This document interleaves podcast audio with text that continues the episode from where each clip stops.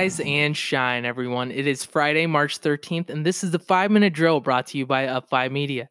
I'm your co host, Simran Sandhu, once again joined by Isaiah Mears. Isaiah, what do you got for us this morning? Well, we've got a lot going on this morning, or should I say, being canceled as the coronavirus escalates worldwide. The global death toll officially exceeds 4,700 people. Got to make sure to keep Grandpa safe. Well, the CDC says that as long as Grandpa is chilling at home, he should be okay. But all jokes aside, we at Up5 Media want to make sure that listeners are avoiding crowded areas, washing their hands, and trying to keep their surrounding environment as clean as possible. You know, honestly, you probably can never be too safe. After President Trump's decision to ban travel to and from Europe, we've actually seen other countries like India do the same.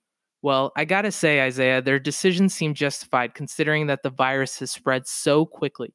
Even Canadian Prime Minister Justin Trudeau's wife, Sophie Trudeau, has officially contracted the virus.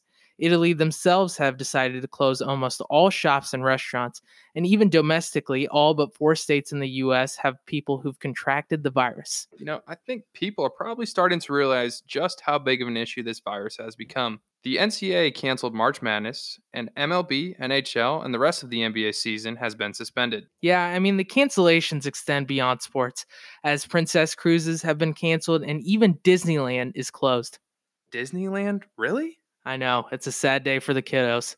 Those are some of my favorite childhood memories. You know, the New York arts have really been hit hard too, as the Metropolitan Museum of Art, Carnegie Hall, and Broadway have canceled their shows. Speaking of New York, it's interesting to see the states such as California, Washington, Rhode Island, and Indiana have officially prohibited gatherings that exceed 250 people. You know, I imagine markets didn't respond too well to this news either. Well, you would be correct in that assumption. Once again, US stocks suffered as they declined by over 10%. And in the process, they broke their record from earlier this week, and now being the worst day since 1987. In response to this, the Fed has inserted $1.5 trillion into funding markets, typically known as the repo markets. What exactly does that mean? Well, the repo markets can be difficult to understand, but essentially they are markets that provide financial institutions with short term liquidity. So if a bank needed capital for a few days, another bank may be willing to provide that to them in exchange for bonds or some other form of collateral. Once the agreement is over, the original bank would repurchase the bonds. You know, Simi, sometimes your info goes right over my head, forcing me to call it quick 30. Well, here's some news that I hope will make sense. European markets had their worst day as European stocks fell by over 11.5%. Fortunately, bond yields and oil haven't dropped that significantly as they stand at 77 basis points and $31 a barrel, respectively. Anything quick to note on the business side of things? Well, a Juul co founder stepped down yesterday, and the UPS CEO is replaced by a member of their board of directors. All right, enough of this market stuff. Can I talk about politics now? Sure, Isaiah. The floor is yours.